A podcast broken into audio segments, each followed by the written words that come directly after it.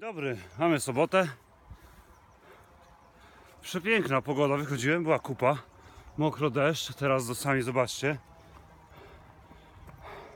Parę dni bez nagrywania. Niestety praca i obowiązki wzięły górę. Także udowodniłem sobie, że kilka dni można nagrywać. O, właśnie chyba mamy jakąś wycinkę drzew niedaleko. No troszkę hałasują. No, zobaczymy co dzisiaj przyniesie dzień. Planie jeszcze jakaś tam ścianka spinaczkowa, troszeczkę odpoczynku, troszeczkę takiego odłużdżenia się od całego tygodnia, czego i Wam życzę niezależnie od warunków atmosferycznych, które macie. Swoją drogą szkoda, że nie jesteśmy w górach teraz. E, pochodziłbym z pieskiem. W sumie nie mogę doczekać, kiedy z Nastką pojadę na przykład w Karkonosze i po prostu sobie pochodzimy po szlakach. Wejdziemy sobie na zwykłą śnieżkę. Eee, troszkę spędzimy czasu w górach. Zobaczymy. No, a dzisiaj trochę o obawach.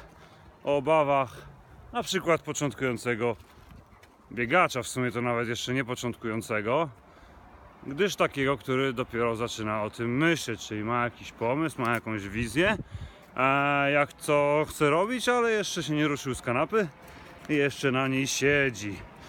I im dłużej siedzi, tym więcej ma obaw i wymówek. Tak naprawdę trzeba.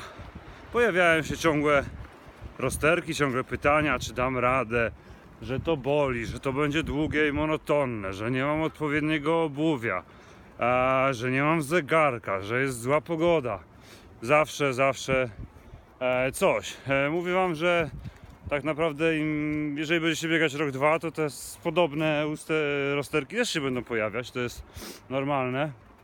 E, co polecam w takim wypadku? E, zbudujcie pewność siebie, to znaczy wyznaczajcie sobie nie duży cel, że chciałbym za pół roku przebiec, nie wiem, dychę, e, no bo patrzmy to realnie, tak? Jeżeli się nie ruszałeś, no to za pół roku twoim celem nie powinien być maraton czy półmaraton, tylko spokojnie powinieneś się wdrożyć e, w to wszystko, żeby to miało ręce i nogi i żebyś sobie nie zrobił krzywdy. Więc wyznaczamy sobie małe cele. Jeżeli nie jestem w stanie wyjść e, z domu, znaczy jeżeli wychodzę z domu, ale moim maksym, jaki jestem w stanie komfortowo przebiec, są 2-3 minuty, no to nie mogę myśleć o dyszce, która pewnie zajmie mi w okolicach godziny, godziny 5. Strzelam, tak? Na przykład, żeby po prostu ją e, zrobić. W tym momencie wyznaczamy sobie małe cele, które doprowadzą nas do tego. Czyli na przykład w następnym tygodniu, jeżeli teraz biegam po 3 minuty ciągiem, w następnym tygodniu chciałbym biegać 5-10 minut ciągiem. Tempo na razie jest nieważne, dystans jest też nieważny. Postawcie na czas i to niech on będzie tym takim waszym wyznacznikiem waszego e, progresu, tak? Tempo spokojne, tempo konwersacyjne.